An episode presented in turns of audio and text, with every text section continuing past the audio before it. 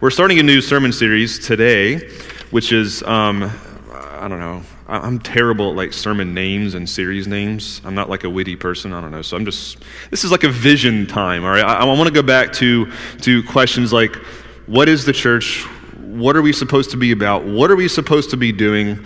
Um, we do have a new mission statement, which I'm going to be repeating week after week until um, until you wake up breathing it out of your mouth because it's just so ingrained in your mind. Because we want to really uh, uh, just memorize this, know what we're about as a church. We, we're convinced that this statement I'm about to read, you see it on the walls in our Welcome Center, it's, it's a, there's a lot of ways to talk about what Jesus has asked us to do, okay, what the scriptures asked us to do. There's a lot of ways to talk about it. We've landed on the statement of equipping followers of Jesus to share his love and good news with their neighbors. So, can we say it together? Equipping followers of Jesus to share his love and good news with their neighbors.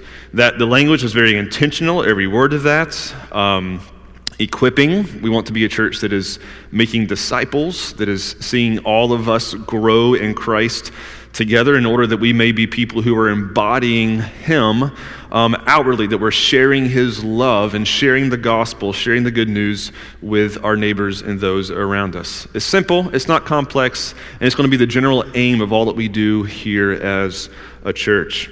And so, as we walk through some vision kind of sermons the next month or so, this one, uh, this morning, I'm really excited about. It's called Don't Empty the Cross of Its Power. I know it sounds a little insane, but Paul gives us that warning that we're going to see this morning. Um, some questions that we're going to be answering today. The, the text is 1 Corinthians uh, uh, chapter 1, verses 10 through 17. If you have your Bibles, you can turn there. In the Red Pew Bibles, it's page 1128.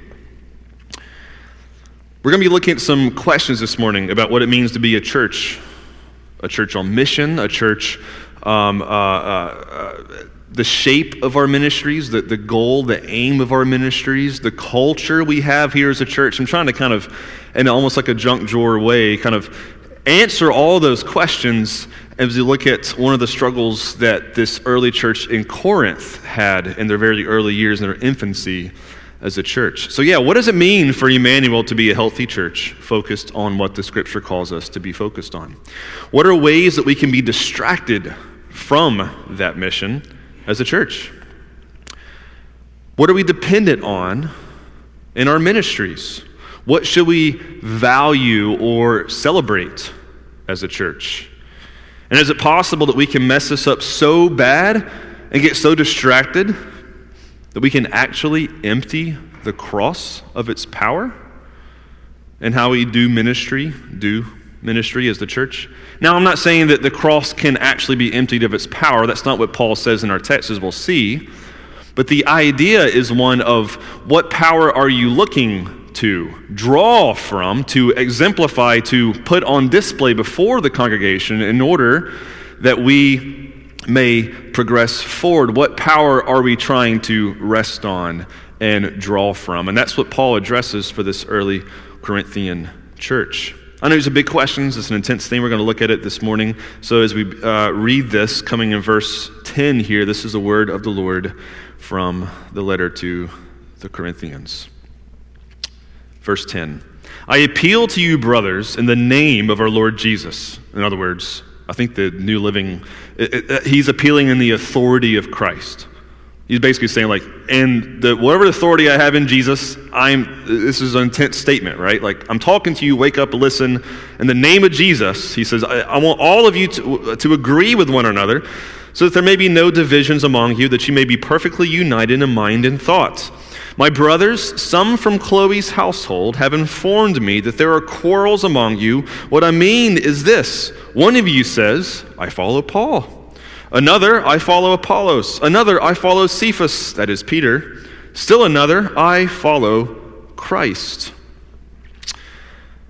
Remember that when we read these early New Testament letters, they're letters, right? Paul's writing letters to real people, addressing real situations, real events, and they're usually a response to something. And we don't normally have, right, the full correspondence from the church, and we don't really usually have all of the information. And so that's when the studying, the background work has to come into play to figure, well, why is Paul saying this? Like, what is he really addressing, right? Because this is like we have, you know, half of the conversation, we're missing the other side of the conversation. But nevertheless, here's a general picture of what's going on.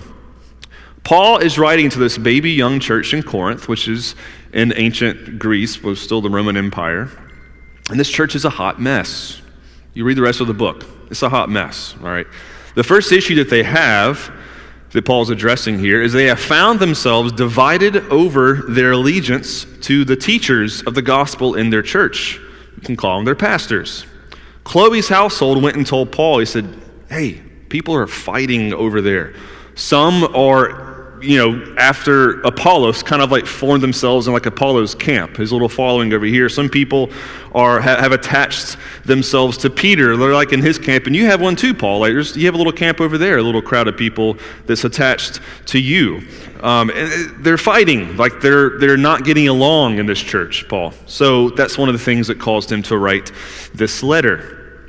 Now, if you read the context of the whole chapter and do some background work, you'll discover that what's probably happening here is that there was an external cultural influence that was hitting this church in Corinth really hard that had contributed to their division. In these ancient days, there were what we call um, what we can call sophists. Okay, that's just Sophia is the Greek word for wisdom. And these sophists, they were coming from a much older kind of uh, Greek influences in the Roman Empire. They were itinerant philosopher teachers, okay, deeply trained in the art and skill of public speaking. They were known for taking pupils for pay, uh, developing followings, um, going in public squares and giving dramatic, really eloquent speeches, just full of philosophic wisdom, right? Going town to town, exercising their art. This had been going on for quite some time in Greece. And so, if you were a member of the church in Corinth, this would have been part of your um, just expected, almost worldview, something that your culture really values. All right, is the idea of wisdom and the idea of what these sophists did. So these are brand new Christians. They came to know Jesus. They were baptized. They started having visiting preachers show up. They were also speaking very eloquently, talking very much just uh, full of wisdom in their own words. And people began, as you would expect almost, treating them like they would treat the sophists. They're like, cool, I want to follow this guy. I want to follow that guy. Now I want to follow that guy. This is why Paul begins ranting in this chapter one about um, gospel centered wisdom. The word there is Sophia, right, as opposed to the wisdom of the world. Um, in the second part of chapter 1. He uses the word Sophia numbers of times, many times in chapter 1, addressing this idea of the, the sophists. So this church began treating their visiting preachers and pastors like the sophists. They were attaching themselves to each one. It was doubtful that like Apollos was playing into it, like, oh, I'm going to get this following. Like, probably wasn't really happening because a lot of times when churches fall into to bad habits or uh, allow external cultural influences to come in, it's not intentional right? Because we just live in the world that uh, always influencing us. There's always something happening out in society that's bringing an influence on us. So when we come up to a church, we walk into a church sanctuary, when we, uh, we're trying to walk in Christ, you know, we, we all bring baggage, we all bring influences from the outside in, and that's just part of what it means to be a Christian. We're always fighting those things. The church is always fighting those, th- those things as well. But before you know it, this early church was divided. Um, and Paul then, he kind of asked some absurd questions, if you will, in verse 13 to respond to that. When he's responding to this news, this is what he says in verse 13. He says, Is Christ divided? Was Paul crucified for you? Were you baptized into the name of Paul? I am thankful that I did not baptize any one of you except Crispus and Gaius, so that no one may say that you were baptized in my name. Yes, I also baptized the household of Stephanas. Beyond that, I don't remember if I baptized anyone else. He almost sense he's like angry, like writing really quickly. He's like, oh, I did baptize them, but I don't remember anybody else. But he's like, look, guys, you weren't baptized in my name, right? Is, is Christ divided? No, he's one, just like the church of Christ is one. Were you really seriously baptized in the name of Apollos or the name of Paul or the name of Peter? He's like saying, Really? Is this about the person who baptized you, the person who was preaching? Is this what this is really about? Um, to be baptized into Christ means that you are first and foremost belonging to who? Christ. There's no special power of Billy Graham baptizing you or other some other celebrity pastor or you know your favorite Bible teacher. It's not the person doing the ministry that matters. It's the person the ministry is about, which is Jesus. He continues on in verse 17 For Christ did not send me to baptize, but to preach the gospel. And Ezra goes into Sophia, wisdom, not with words of human wisdom. Some of your translations may say eloquence, lest the cross of Christ be emptied of its power. Paul begins showing his cards. Paul, or by implication, any other leaders or visiting preachers and pastors at this church, they didn't come to baptize people, they came to preach the good news. If people became Christians, that's great, but it wasn't Paul's ability to make people believe that belongs to the Spirit of God changing hearts. He just came to bear witness to Jesus Christ. Secondly, he refused to do so with words of human Sophia or words of human wisdom. He's taking a jab at these soft, this sophist kind of mindset that had developed in Greece and among this early church that were probably dividing them there. It's not about the eloquent words or the deep wisdom that somebody brings when they're preaching or teaching. The Greeks at Corinth were probably really rather accustomed to being drawn to these eloquent speakers. It was very culturally normal. But this is how the culture um, uh, around the church in Corinth had brought upon a negative influence to the congregation because the Greeks treasured wisdom above all else. These are the people that brought, you know, Socrates and Plato and Arist, you know, uh, Aristotle and all the ancient Greek playwrights. You know, they treasured wisdom so much and for these ancient Greeks, the search for wisdom would have been a very, very strong presence on their psyche and their world view, which would have left them particularly vulnerable to treating these traveling preachers like they would have been treating those traveling itinerant sophists. The reality is that whatever nation or people or society you're born into, you are affected by its influence more than we probably realize. And you bring it to this church, you bring it to your faith. As we said a minute ago, it's something we're always fighting against. So I want to jump from the text now to modern day and ask the question where are we vulnerable as the American church to external cultural influences that can divert our attention from what ministry should be about here at Emmanuel Church? As we explore a few this morning, I want to keep that verse in mind lest the cross of Christ be emptied of its power. If we are followers of Jesus, the main thing is that the church, um, that the church lead and guide us to be followers of Jesus. Cultural and societal values and forces may infiltrate us and bring our focus and attention elsewhere. And this is no small matter. Paul refused like intentionally, he said, I'm not going to talk eloquently like the sophists do. I don't want to do that.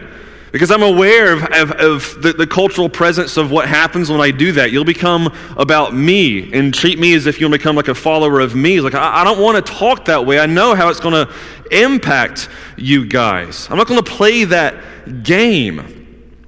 Because Paul's main desire was to see that the message of the gospel come forth to the Corinthian church in the power from the Spirit, not from the power of Paul. And the only way to do that was to keep the main thing, the main thing, Jesus Christ, Him crucified, present now by the power of the Spirit. The church exists for Jesus. The Spirit is here to help us, to remind us of what Jesus said, and to point us towards the power of Jesus present in and through us by the Spirit. However, just like the Greeks in Corinth, we are susceptible to cultural movements and values. There can be great feelings of power elsewhere, right, in our society that can infiltrate us. Um, uh, uh, for, for me, okay, I'll just, we'll, we'll go into this.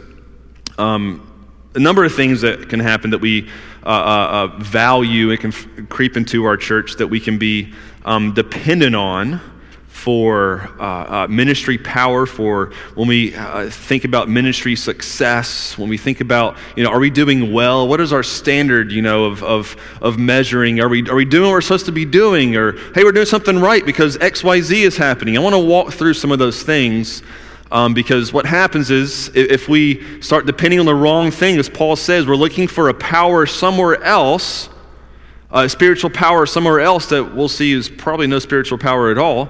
And what happens is the power that comes from the cross and the gospel, we're trying to look for it elsewhere. And thus the cross becomes emptied. One huge way this happens is uh, the church valuing crowds. I, I'm a music guy, all right? I had a couple of years where I went to, uh, I lived, grew up in Georgia. I was at downtown Atlanta in some grungy club or something, seeing music and bands play like every other day, all right? So I've also been to some of the huge, you know, they used to have music Midtown Atlanta. They would have like 100,000. I remember one time I saw Oasis. This is the 90s, right? Oasis play. Those of you who remember Oasis. There was almost 100,000 people at that concert, all right? And I waited like six hours at the very front just to be at the front. And I'll forget looking behind me and just seeing that huge crowd, the whole downtown shut down, people everywhere, the band, and we're all singing the same song together, okay?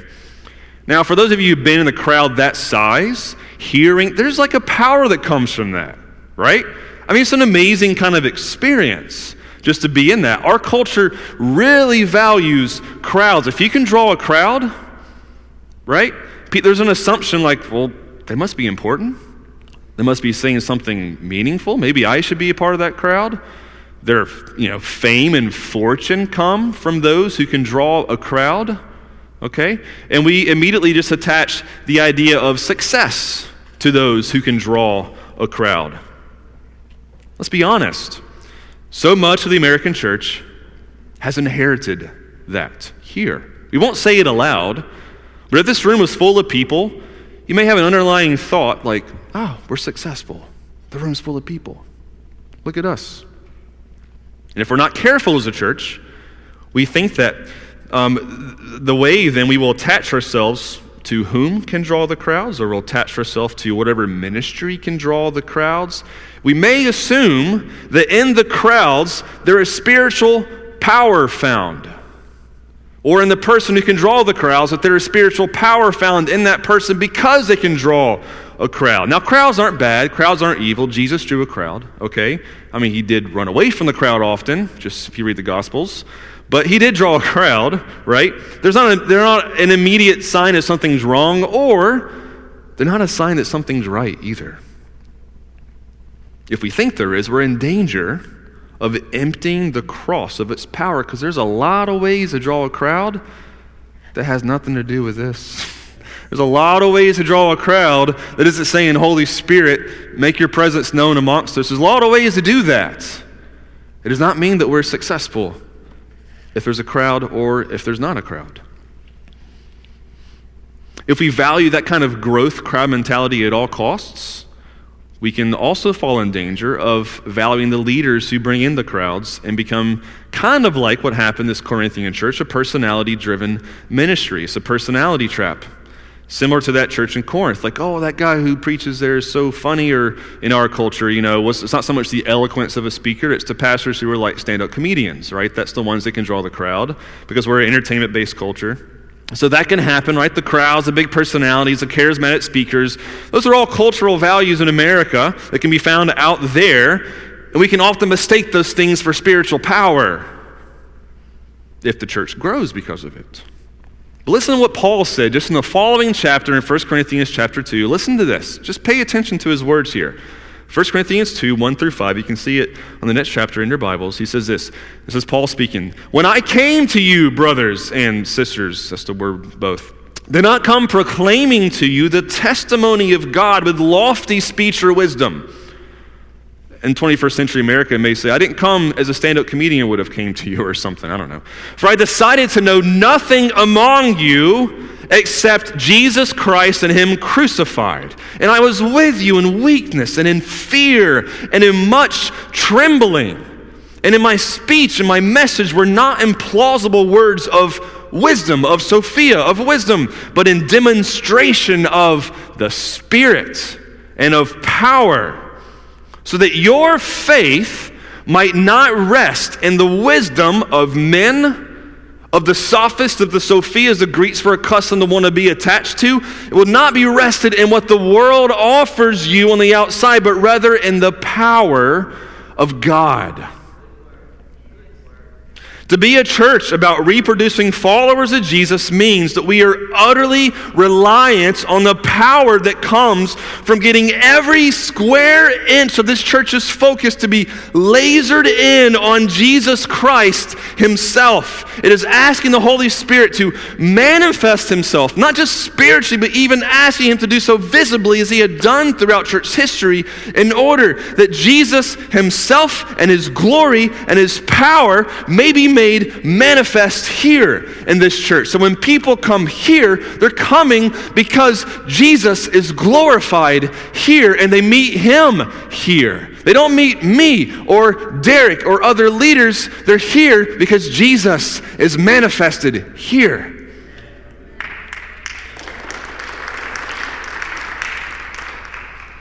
There are also other ways that we can empty the cross of its power, misplacing spiritual power in other places. We can do so by also treating the church as we do Walmart, shopping for our cereal. You come here shopping for the church that sells your exact flavor and brand, and if you think, if all of my preferences are met, and then the inner desires you have, if they're all just satisfied, it will lead to the spiritual power you're looking for. Like you have that big scratch right here, and if the church can just scratch it the right way, it's like, boom, there you go. That's where it's going to be found. No. Sorry, this isn't Walmart, friends. I hate going to the cereal aisle. I'm like, there's literally 400 cereals here. Like, how have we done that as a society? Really? Like, what has happened? That's not how it works here. This isn't about you here. That's bringing the American consumerism right into these doors. We're called to be above and outside of those things in Christ. Even seeking to be somewhere, but I would challenge you this, all right?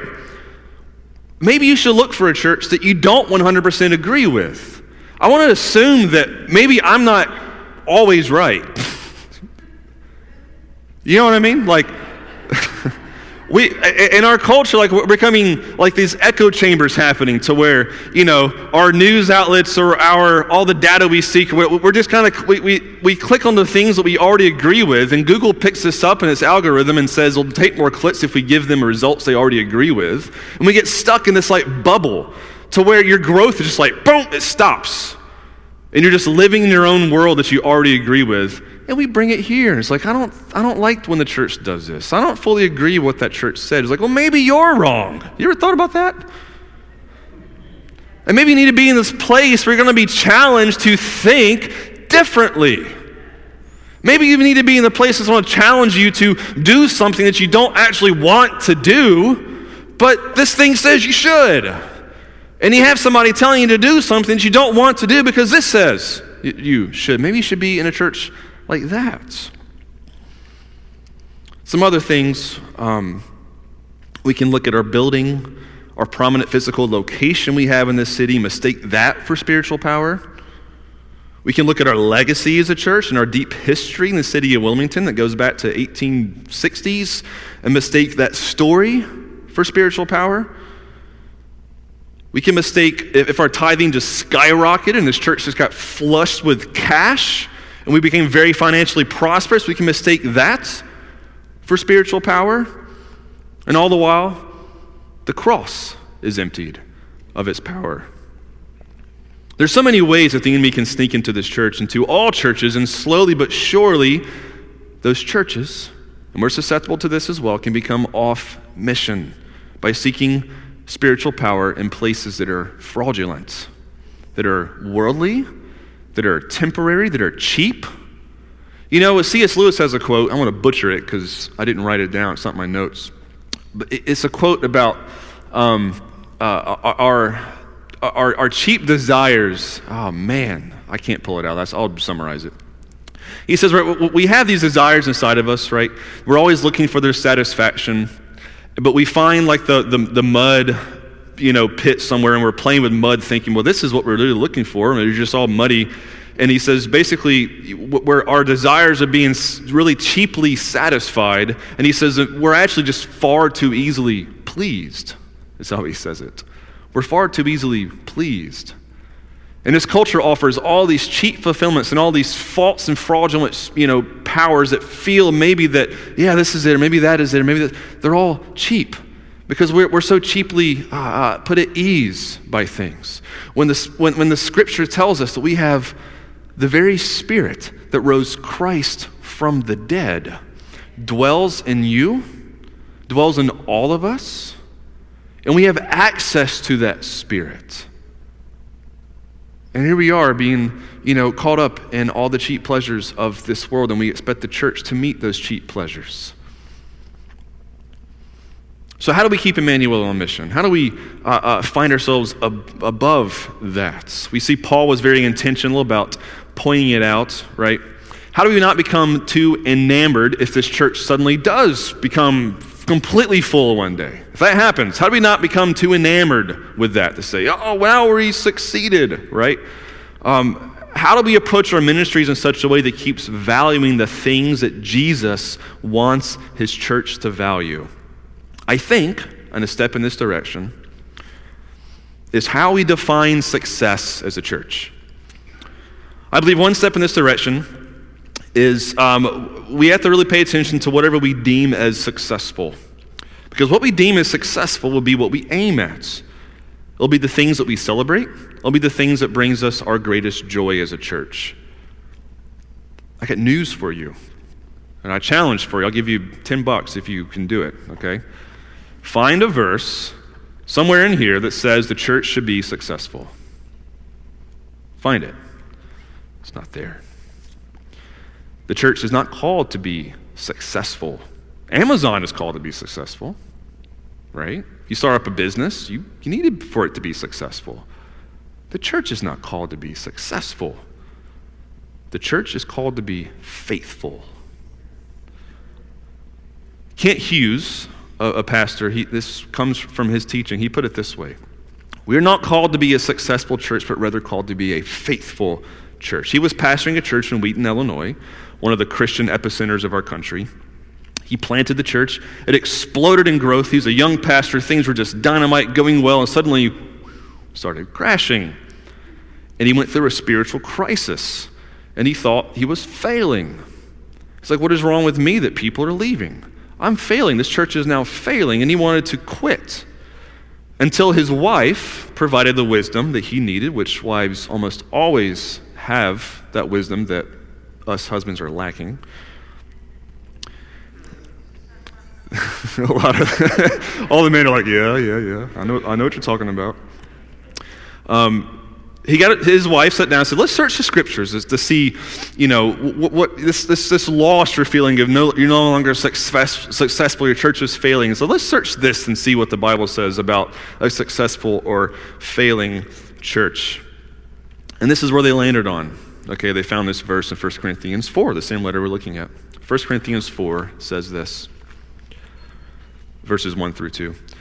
This is how one should regard us as servants of Christ and stewards of the mysteries of God. Moreover, it is required of stewards that they be found successful, prosperous, no, faithful. Stewards of the gospel are faithful. If you want to use the language of success, the one who is a follower of Jesus, who is an ambassador of Jesus, is quote unquote successful when they are found faithful to him. A church, by extension, is successful in the eyes of God when it is found faithful to God. I want to read a string of verses here. John 15, 4. What does Jesus say to do? Abide in me, and I in you As the branch cannot bear fruit of itself unless it abides in the vine, so neither can you unless you abide in me. I don't want to abide in these church growth strategies that are giving away free iPads to get people to show up in our church. I'm not abiding in that. I want to abide in Jesus here. I want you to abide in Jesus here. Colossians 1 10 through 11, so that you can walk in the manner worthy of the Lord to please Him in all respects, bearing fruit in every good work and increasing in the knowledge of God, strengthened with all power according to His glorious might, for the attaining of all steadfastness and patience, faithfulness. Galatians 5:25 If we live by the Spirit, let us also walk by the Spirit. Ephesians 5:18 Do not get drunk with wine for that is dissipation, but be filled with the Spirit. And finally, we are called to be faithful to Jesus. First and foremost, because Jesus is faithful to us. 2 Timothy verses 2, 11 through 13 says, The saying is trustworthy, for if we had died with him, we will also live with him. If we endure, we will also reign with him. If we deny him, he will deny us. If we are faithless, he remains faithful for he cannot deny himself. As we equip you as followers of Jesus to share his love and good news to all of our neighbors, as he wants Emmanuel to fulfill this calling, our call is to be, first and foremost, faithful. If we grow in numbers, hallelujah. But we still seek above all to be utterly dependent on the work of the Spirit in our church, so that the message of the cross and the fullness of its power can be found here. We don't want to find ourselves dependent on our own worldly wisdom or methods of the world to grow this church. According to Paul, in doing so, we're emptying the cross of its power. I want to remain faithful. Show me a church, show me what a church values by what they celebrate as a congregation. What do they celebrate? What does the congregation celebrate? You're going to find what they value. You know one thing I really hope the church can begin valuing? All right, I want to I want to just embarrass somebody. Can I embarrass some people here? Has anybody been walking with the Lord for more than 30, 40 years?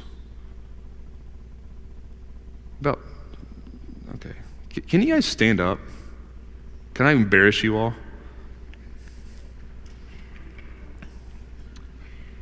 Now, they were blessed to meet Jesus at a young age, but consider their faithfulness that has kept them after Jesus for all of these decades.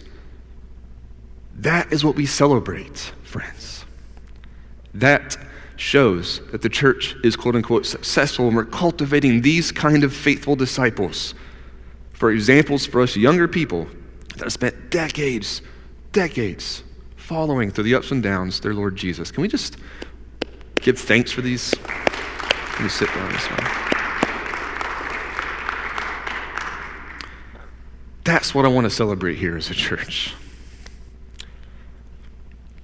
As we close, the question is this What are you looking for here at Emmanuel? As 2022 is upon us, it's a new year, it's time for reflection, for thinking about what is next. What are you looking for here at Emmanuel? Why are you here? What are your expectations from this church? If you are here this morning and you're in a place that you are not considering yourself as being very faithful to Jesus, maybe as we close, I'm going to call the worship team up as they come through the, for the last song as we're, as we're calling to be faithful and to root out anything else that may be uh, in the way, an obstacle of our faithfulness to Jesus, I want you to know first and foremost, and for those even watching at home, God is still faithful to you. If you feel like a hot mess and we hear all this talk of faithfulness and it's like, I don't feel like I'm very faithful, know that God is still faithful to you right now. And the grace of repentance is always available for his people at any point in time. And so we're going to sing a song as usual. We're going to have some people available for prayer. Or even just grab the person next to you and pray if you feel so led. As we think about 2022 and the biblical call to be found faithful, I want to spend a few minutes specifically. If some of you need prayer, please come forward, but also pray for this. As we sing the last song, just as the Spirit leads, just pray where you are. Pray for one another. Pray for this church. Pray. I mean, I'm just so taken by Paul just saying, you know, I, I you know, he said, I wanted demonstrations of the power of the Spirit to be made manifest through my ministry, that you may know that it's not Paul who is ministering, but rather the Spirit of God who is ministering. And I'm so convicted by that. Like, I, I want that here. So I want you guys to pray, Holy Spirit, make yourself manifest here in this congregation in such a way that we know it is you who is at work here, Jesus. It is you who is working among us. Pray for that for 2022. Pray that we don't accidentally fall into the trap of looking for fraudulent spiritual power elsewhere, but we stay focused only in the message and the embodiment of the good news of Jesus among us. Your faithfulness will cultivate the work of the Spirit.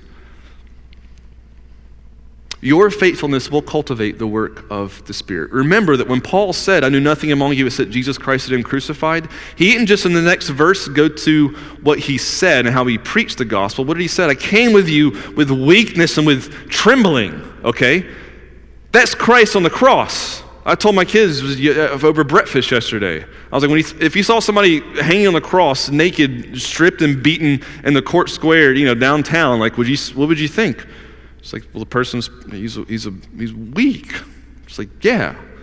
He's humiliated. He's weakened. There's, there, there's no like physical power there. And Paul said, I wanted to come essentially embodying the cross in my own way that I ministered. I want to be trembling and weak in front of you that you may see, like, it's not me. Whatever strength or power that you see in this church, it's not from your leaders here, it's from the Spirit of God. And that's how we embody Christ crucified in church. When we do so, we will see the Spirit greatly at work among us.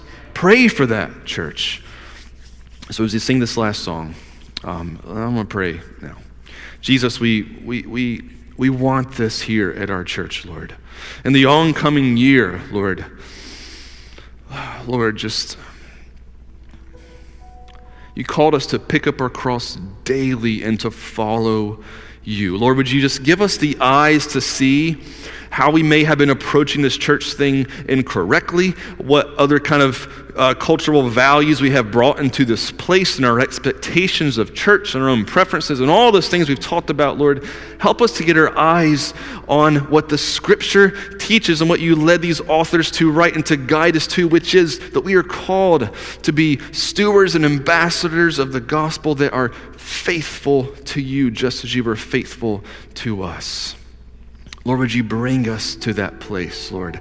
Help us to abide in you. Help us to release ourselves over to you, Jesus, that your Spirit may truly be guiding us in every step that we take, that we are truly walking in the Spirit and have truly allowed you to have all of us, Jesus. Not just some of us, not just a little bit of us, but Lord, all of us. Help us to turn from ourselves, Lord, and to embrace you. Help us to be people who repent often, who are willing to say, God, I screwed up, who are willing to confess to one another, I'm screwed up, and help us in the, in the boldness to get right back up and just to keep chasing after you, Jesus, and not let Satan tell us how much of a loser we are or how sinful and start pointing his finger of accusations at our weaknesses. Lord, we know that we are weak. But Lord, we, we glorify in our weaknesses because when we give those weaknesses to you, that's where your strength and your presence is found. So, Lord, yes, help us to boast in our weaknesses in this church in order that your spirit may fill up in all the voids that we are lacking, Lord.